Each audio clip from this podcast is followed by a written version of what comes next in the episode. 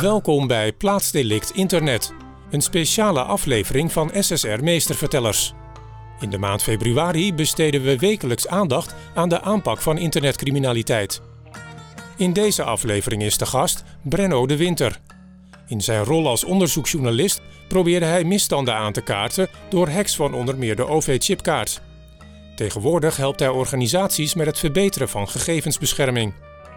In deze podcast gaat hij in gesprek met cyberexpert Chris van het Hof over de vraag: kan een rechter zomaar vertrouwen op ICT-experts of heeft hij zelf ICT-kennis nodig? We zijn hier bij Brenno de Winter. Uh, u kent hem wellicht als de journalist die allerlei misstanden in de beveiliging aankaarten door middel van hacks en allerlei dingen. Uh, nu werkt hij vooral hard aan de beveiliging te verbeteren bij verschillende organisaties als functionaris gegevensbescherming, privacy officer. Hij geeft trainingen, adviezen en is sinds kort ook de Chief Security and Privacy Operations bij het programma Realisatie Digitale Ondersteuning, het ministerie van Volksgezondheid, uh, Welzijn en Sport. Oftewel, uh, je begeleidt ook de corona-app. Ja, inderdaad. Hele mond vol. Ja, nou, en dan zouden de luisteraars denken van welke zaak kiest Brenno dan? Een keiharde privacy schending of dat soort dingen? Nee, het gaat eigenlijk over een, een nou, ik zal maar zeggen, een, een grote fysieke mis, misdaadzaak. Ja. Uh, maar het gaat over digitale bewijsvoering. Maar waarom heb je voor deze zaak gekozen? Omdat het me aan het hart gaat. Ik ben ook regelmatig als uh, expert uh, wel in de rechtbank. En het valt me best op, va vaak op dat je wordt ingevlogen op een moment dat al heel, veel, ja, heel veel fouten zijn gemaakt. Jumping to conclusions zie je heel veel. Of gewoon niet goed begrijpen wat een bewijs uh, nou wel of niet is. En waar ik dus ja, veel mee worstel is bij, bij al dit soort zaken dat we best wel onnauwkeurig zijn. En wat nou juist bij rechtspraak hoort, is dat we heel precies zijn en op echt goed recht proberen te doen. En dat, dat volgens de spelregels. Maar als de partijen die bewijs aanleveren dat niet doen of vooral niet kunnen, dan wordt het ingewikkeld. En ik maak me daar zorgen over, want dat kan leiden tot mensen die onschuldig komen vast te zitten. Of hè, een, een, een, bedrijf dat opeens een schadevergoeding moet betalen die, die gewoon echt niet correct, correct is. En daarom vind ik dat gewoon heel, heel belangrijk. Maar nou, deze zaak kunnen we niet benoemen welke het is, want de zaak loopt nog. Het moet ja. tot een veroordeling komen, maar het is volgens jou wel typisch voor digitale bewijsvoering. Maar wat was in deze zaak de digitale bewijsvoering? Nou, het ging in deze zaak vooral over de Google Timeline. En daar heeft inmiddels het, het uh, Hof, uh, het ging om een strafzaak. En het Hof heeft daar al een paar keer een uitspraak over gedaan.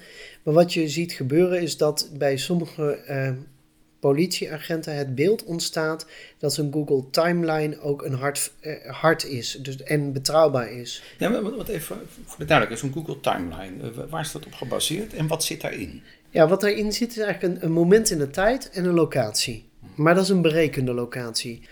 Het ding is alleen dat Google heeft functionaliteit gemaakt zoals Google Maps en zo. En wat die, die telefoon de hele tijd staat te doen, is te berekenen waar ben jij nou? En uh, die probeert daar een logische plek bij te vinden. Dus als je uh, bijvoorbeeld iets in een open veld hebt en er loopt een weg langs. En watersporters die wel een keer Google Maps hebben geopend, zullen dat wel herkennen. De, uh, als je langs de kust vaart, dan denkt Google dat je op de weg rijdt. Want je zult wel aan het rijden zijn. Of aan het lopen zijn. En niet midden op het water. Ja, als je midden op, op de Noordzee zit, dan werkt dat wel goed. Maar heel vaak werkt dat dus niet.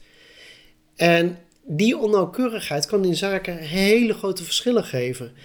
Als jij dan als agent denkt van oké, ik log in op het uh, account van een verdachte, haal die data op en dat is dus betrouwbare data, dan maak je meerdere denkfouten in één klap. Om te beginnen is uh, die data is nog niet bewezen dat dat van het object komt waar, wat jij denkt. En in de, in de casus waar dit speelde, waren er twee apparaten die naar datzelfde account stonden te schrijven. En die lagen 50 kilometer uit elkaar. Maar je weet dus niet exact waar die positie vandaan komt. Dat begint al heel problematisch te worden. Is dat nou een GPS-locatie? Is dat nou uh, dat wifi-punt? Is er uh, iets anders wat heeft gespeeld?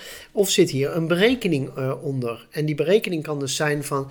ja, je bent eigenlijk nergens. Nou, de een is een woonadres en de ander is een restaurant. Dan zul je wel in het restaurant zijn. Ja. Want als verdediging krijg je dat soort gegevens dus ook. Volgens de Google Timeline was deze persoon wel of niet op dat ja. moment daar. Uh, hoe, hoe, kan een verdediging ja, zich daartegen verweren als je, als, je, als je niet weet hoe die berekening plaatsvindt? Nou, dan moet zo'n advocaat zich al gaan realiseren van... oké, nu wordt het specialistisch. Nu ben ik eigenlijk niet goed in staat om hiermee om te gaan. Uh, dus dat, dat zou dat op dat moment betekenen... ik ga een forensisch onderzoeksbureau inschakelen. Is dat in deze zaak ook gebeurd? Ja, dat is in deze zaak ook gebeurd. Uh, en daar, daarom heeft het Hof uiteindelijk ook gezegd van... nou ja, uh, we kunnen de Google Timeline niet uh, niet gebruiken, maar hij kan wel ondersteunend dienen. En dat zie ik ook zo. Je kunt natuurlijk wel als op een gegeven moment een camera jou ergens heeft gefilmd en de Google Timeline zegt hetzelfde, dan begint dat toch wel het, de handtekening te krijgen en dan is het ondersteunend. Maar je kunt het niet omdraaien. Jij was daar dus, want de Google Timeline. En dat was in deze zaak precies wel gebeurd. Het vervelende uh, het uh, vervelende is alleen dat met die Google Timeline kun je ook, daar kun je dus ook nog mensen manipuleren. Je kunt er punten uithalen, dus dan zou je ergens niet geweest zijn. Maar je kunt ook, als je het een beetje slim speelt, zelfs data nog toevoegen later. Ja, want dan zou je dus eigenlijk gewoon je telefoon of je account uh, aan iemand anders mee kunnen geven. Die doet dan alsof jij daar op die plek bent op dat moment. Ja. En dan kun je dus zeggen, ja, maar dus kan ik niet daar geweest zijn. Nee, dus, dus houd het ook echt op bij eventueel ondersteunend bewijs. En uh, dat vond ik hier echt heel ongelukkig, dat dat eerder ook vooral door de politie niet zo werd gezien, maar als een soort absolute waarheid. En eh, op het moment dat dat gebeurt, ga je ook dingen inkleuren. En dan krijgt het al heel snel de handtekening dat dat gaat leiden tot fun, uh, tunnelvisie. Is dat in dit geval nog niet zo gebleken? Ik moet wel zeggen dat met of zonder Google Timeline was hier toch wel, was het Hof toch wel tot een veroordeling gekomen. Uh, alleen ik maak me wel zorgen over het verschijnsel. Want wat als ander bewijs er niet is. En dit is het enige. En dat was in eerste aanleg wat wel een beetje uh, leek dat de rechtbank die lijn had gevolgd. En uh, daar mag je best weten, daar heb ik meerdere nachten wakker van gelegen. Want toen heb ik ook zelf gedacht, zit er nu gewoon iemand echt onschuldig in de cel? omdat wij gewoon bewijs niet goed interpreteren. En gaandeweg de rit werd dat verhaal wel anders. Hè? Als je verder gaat graven, dan blijkt op een gegeven moment toch wel dat die, de realiteit iets anders in elkaar steekt. Maar dit, dit gevaar dat we zo blind vertrouwen op technologie, dat zie ik op meerdere plekken. Maar vertrouwt de rechter in dit geval blind op technologie? Of vertrouwt hij blind op het onderzoeksbureau dat met die data zegt van nou, het is waarschijnlijk dat die persoon daar wel of niet was? Waar, waar ligt die verantwoordelijkheid voor de hardheid van het bewijs? Nou ja, wat je gelooft als rechter is natuurlijk uiteindelijk ook aan, aan, aan jou als rechter om te geloven. Maar kijk, de politie, om te beginnen, de, we gaan ervan uit dat de politie liegt niet. En dat was ook in dit geval niet zo. Maar dat betekent niet dat ze bij het juiste eind hebben. Um, dat maakt dit zo ongelukkig. Want we vertrouwen allemaal op de politie. Ja. En uh, zeker als er dan ook nog wordt gezegd: dit zijn de digitale experts. Die eh, terechte conclusies trekken op basis van de feiten die ze zien, alleen het te stevig opschrijven. Want uh, ze zien een aantal dingen en die plaatsen een persoon op een bepaalde locatie. En dat blijkt later ook te ondersteund te worden door ander bewijs. En dat geheel bij elkaar kan, uh, kan leiden tot een veroordeling, maar dan moet je het niet gaan opschrijven alsof die Google Timeline uh, zo heilig is. Want daar kun je dus aan manipuleren. Maar het bewijs wat je kunt manipuleren is per definitie gewoon wankel. Nee, is in deze zaak uh, niet alleen tijdens de bewijsvoering gebruikt, maar ook in het verhoor. Dus dat de verdachte te zien kreeg van ja, uh, u vertelt dat wel, maar wij zien in uw Google timeline zus maar zo. Uh, ja, waarschijnlijk is dat wel gebeurd. Uh, en de verklaring, er zijn meerdere leugenachtige verklaringen afgelegd, bleek later. Dus het, het, het, is wel in, gebruikt. Ik weet ook niet of dat een probleem is. Want kijk, als je zegt ik zie iets op bewijs, maar het, en dat blijkt later toch te stevig gedaan te zijn neergezet, dat kan een valide opsprongsmethode zijn. Ik kan me best voorstellen dat je als rechercheur even flink het, het vuur aan de schenen bij iemand legt.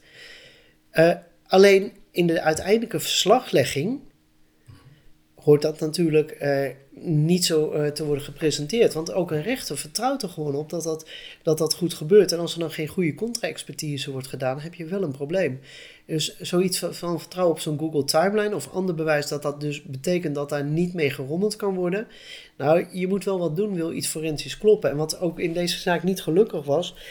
Uh, bij het ophalen van de data is er niets gevorderd bij Google. Dus je weet ook niet wat er aan transacties bij Google heeft plaatsgevonden. Uh, maar er is ingelogd als de verdachte op dat account. En dat maakt het dus ongelukkig. Ja, want dat had ook iemand anders kunnen doen. Ja, Maar ik, je bent kritisch over de hardheid van een bewijs als een Google Timeline in een rechtszaak. Maar het kan dus wel op meerdere manieren helpen. Bijvoorbeeld bij het verhoor. Eh, ook Ja. op andere manieren. Nou ja, het kan ondersteunen bij wat je al hebt gezien. Eh, dus als je bijvoorbeeld iemand eh, door een camera ziet lopen, of je vermoedt dat dat is, maar je weet het niet helemaal zeker, dan maakt natuurlijk een Google Timeline die exact hetzelfde weergeeft. eh dat zou dan opeens wel kunnen helpen. Bijvoorbeeld als er maar drie of vier mensen door een camera lopen in een uur tijd, en dat is een cruciaal moment in de tijd, ja, dan, dan heb je wel wat uit te leggen. Maar al- als zelfstandig bewijs zie ik dat dus niet gebruikt kunnen worden. Dus daarom vond ik deze, dit, dit verschijnsel wel heel erg interessant.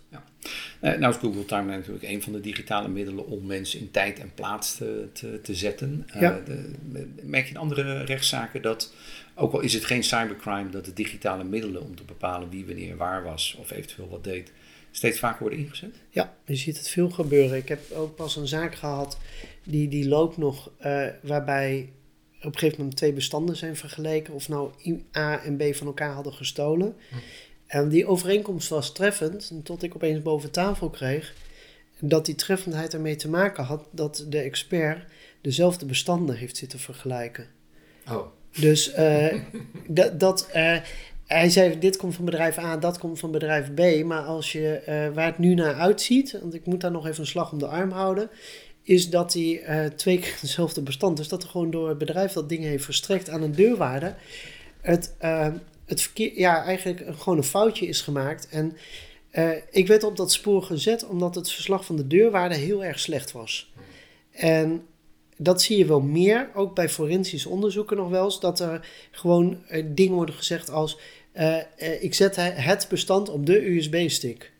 Welk bestand? Welke USB-stick? Waar hebben we het over? En uit welk systeem komt het? En hoe heb je dat daar gekregen? En in het begin was, was die rechter ook echt wel geïrriteerd, want ik had 96 vragen opgeschreven. En ik had zoiets, ik kan geen oordeel vellen, ik heb gewoon heel veel vragen eerst. En toen is er een extra zitting geweest en van, ja, maar eh, forensisch bewijs is alleen maar voor ehm, strafzaken. Nee, dat is het niet. Forensisch betekent niets anders dan gerechtelijk. En we willen allemaal toch duidelijkheid hebben. En toen dat gesprek dus vorderde, ook met die andere expert, werd opeens ons beiden duidelijk dat hier gewoon een fout was gemaakt. Door, en dat we dus niet kunnen verlaten op het verslag van de deurwaarder, omdat het gewoon hooglijk incompleet is. Eh, er is nu eh, dan dus ook een nieuw verslag gevraagd. En wat wel geestig was, ehm, er werd dus eerst gezegd, ja, dan gaan er extra kosten voor de deurwaarde komen. Dat ik zoiets had van, nou, als ik de deurwaarde was, zou ik nu maar heel erg meewerkend zijn. Want volgens mij is dit een vrij kostbare vergissing, zeg maar. Maar kennelijk denkt men dat men ermee wegkomt. Ik zie het namelijk ook bij forensische onderzoeken bij, na bijvoorbeeld een hack wel eens gebeuren. eh, dat er een conclusie wordt getrokken. En dat ik gewoon echt niet snap waar die conclusie op is gebaseerd. Gewoon, eh, er wordt niets aan feiten en omstandigheden. Uit welk systeem komt iets dan? Dus we weten niet eens wat de bron van informatie is. En daar gaan we dan conclusies uit trekken. Dus als daar een fout wordt gemaakt. Of eh, opeens data eh, toch niet blijkt te kloppen om wat voor andere reden. Een DDoS kan bijvoorbeeld ook ontstaan door een configuratiefout. Ehm, dat hebben, heb ik ook pas gezien bij een klant waarbij ze het DNS zo hadden aangepast, het in- telefoonboek op internet, dat je jezelf ging staan aanvallen. Oh. Dat zie je in logboeken met een beetje pech niet goed terug. Als je dan dus zonder context logboeken gaat aan, eh, aanleveren, dan kan het best wel zijn dat een IP-adres gewoon meerdere malen voorkomt en dat je dus zegt van nou, dat heeft Pietje dus gedaan. Terwijl het uiteindelijk te maken had met een configuratiefout. En daarom is die context bij dat verhaal is zo ongelooflijk belangrijk. En als die goede verslaglegging er niet is, ja, dan, dan krijg je dus als rechter iets voorgelegd waar je eigenlijk niet zo heel veel mee kunt. Ja, en dan krijg je een paar advocaten die heel hard gaan roepen of een, een openbaar ministerie. Dit moet je dus wel concluderen. Nou, dan ben je, moet je een knappe rechter zijn die veel van de ICT weet. Want, om daar doorheen te prikken. Want voor mij duurt het soms ook wel heel erg lang voordat ik snap. Oh, maar dit speelt er. Maar dat is natuurlijk ook de hamvraag bij dit soort zaken. In hoeverre moet de rechter zelf ICT-kennis hebben? En op welke expertise kan de rechter vertrouwen om een oordeel te vellen? Ja, dat is een lastige. Eh, kijk, bij, bij strafrecht kan natuurlijk, eh, of bij bestuursrecht, daar kun je natuurlijk heel snel al grijpen naar een, een expert als je als rechter twijfelt. Of je denkt van ja, dit is niet stevig genoeg. dan zou je eigenlijk al meteen kunnen grijpen naar een, of een contra-expertise of een duiding van, eh, van het bewijs. Eh, maar bij bijvoorbeeld civiel recht, ja, dan moet je het als rechter gewoon doen met wat je krijgt aangeleverd, voor een groot gedeelte. En als iets niet is geroepen of niet is aangeleverd, dan moet je gaan beoordelen op, op wat er is. Nou ja, dan moet je heel scherp zijn dat je op een gegeven moment dan terugkomt naar partijen met, ja, u levert iets aan. Maar eigenlijk kan ik daar niet zo heel veel uit concluderen. Dat moeten die advocaten ook nog hebben neergelegd. Nou, de meeste advocaten, en nu zullen wel een paar rechters gaan lachen, die zijn niet weinig eigenwijs. En die denken dat ze alles zelf wel kunnen. Uh, dus als die die hulp niet bijschakelen, uh, of het gewoon niet doorhebben dat, en, en zelf jumping to conclusions doen, dan, dan wordt het heel lastig. Dus in civielrecht wordt dit ingewikkeld. Oké, okay. um, tot slot. Uh, nou, we hebben iets van 800 rechters in Nederland. Uh, ja. We kunnen niet verwachten dat die allemaal digitaal expert zijn. Ze krijgen wel steeds meer met digitale bewijsvoering te maken, ook al is het geen cybercrimezaak. Ja. Wat zou jouw advies zijn aan deze rechters? Ja, om wel je een beetje in te leren in, in wat uh, je uit onderzoek wel en niet kunt uh, concluderen. En toch een beetje, je best, een beetje je best doen om wat basale principes van beveiliging te begrijpen. Ja, en wat zouden die basale principes bijvoorbeeld kunnen zijn? En je noemde net al DNS, hè, het telefoonboek van het internet, hoe dat werkt. Ja, IP-adressen noemde je. Ja, dat soort begrippen en wat je daar wel of niet kan, uh, uit kunt afleiden. Hè, dat zo'n IP-adres niet hoeft te betekenen dat daar ook echt daadwerkelijk de aanval vandaan komt, bijvoorbeeld. Ja, het zou heel erg helpen dat je de, de processen rond beveiliging leert begrijpen. Um, en misschien wel het allerbelangrijkste is dat we maar eens gaan aanvaarden dat onze ICT-industrie een cowboy-industrie is.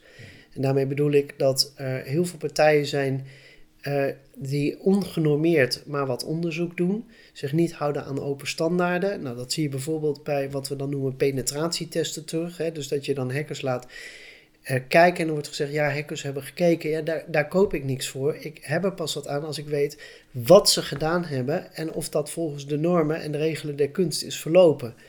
En ik, wat ik nu heel veel zie gebeuren, en echt nu al meerdere zaken, achter elkaar zelfs, dat uh, bijvoorbeeld uh, een, een, zo'n test is gedaan, dat daar eigenlijk niet een beeld uit naar voren komt van, oh, ik zou ons maar eens heel flink zorgen gaan maken over de kwaliteit uh, van uw netwerk. En dat ze dan een paar maanden later volledig worden gehackt en gewoon alle data kwijt zijn. En dan is er toch een penetratietest gedaan. Ik denk, en daar hadden ze dit moeten zien. Dus ik denk dat wat we hier aan uit zouden moeten concluderen, is dat alles wat op papier staat echt vooral gewogen moet worden met welk onderzoek heb je doorlopen. En als je het niet snapt of niet begrijpt, dan toch op zoek gaat naar die, naar die duiding. En ik weet dat dat heel makkelijk zeggen is, hè, want rechters hebben het niet weinig druk. En in coronatijd is het allemaal enorm zwaar geworden uh, voor rechters om überhaupt hun werk te kunnen doen. Uh, ik denk dat we dat ook echt wel eens moeten gaan leren aanvaarden dat we misschien wel te veel druk neerleggen.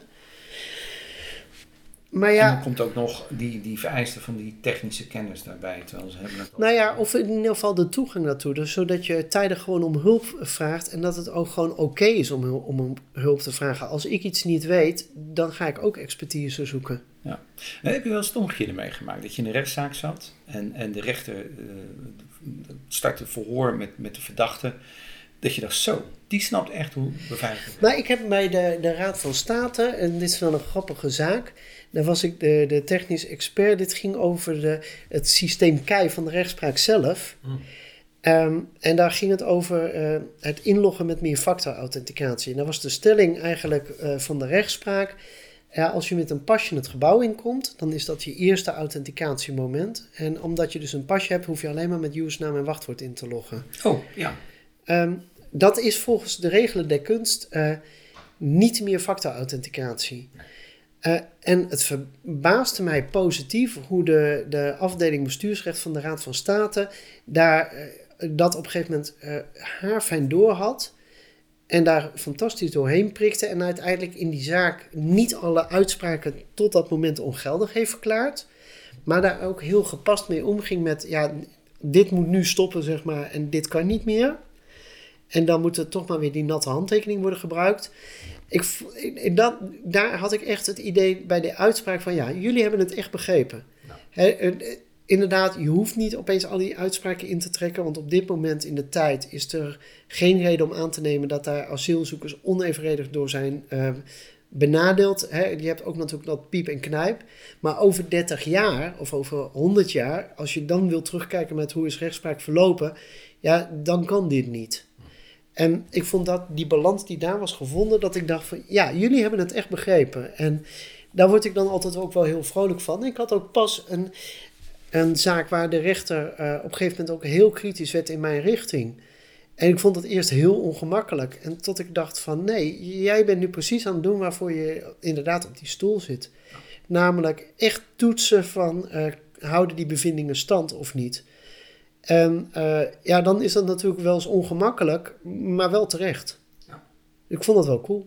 Nou, ik hoop dat er steeds meer van dergelijke positieve voorbeelden komen. En dat de rechters ook allemaal aan de cyber gaan. Toch? Dat lijkt me hartstikke mooi. Goed. Nou, misschien nog wel een leuke is. Uh, als mensen nou toch zeggen van ik wil een beetje wat van de, die hele beveiligingsindustrie weten, dat ik mijn laatste boek dan uh, beschikbaar maak. Digitale Jungle heet dat toch? Ja, de survival gids voor de digitale jungle. En dat legt even zeg maar, heel hoog over de belangrijkste processen uit. Met een, ik vind dat zelf wel een coole metafoor met de jungle, waarbij dieren genegen zijn elkaar te waarschuwen. Waar uh, wij mensen steeds geheimzinniger doen als het zeg maar, over het digitale vlak gaat.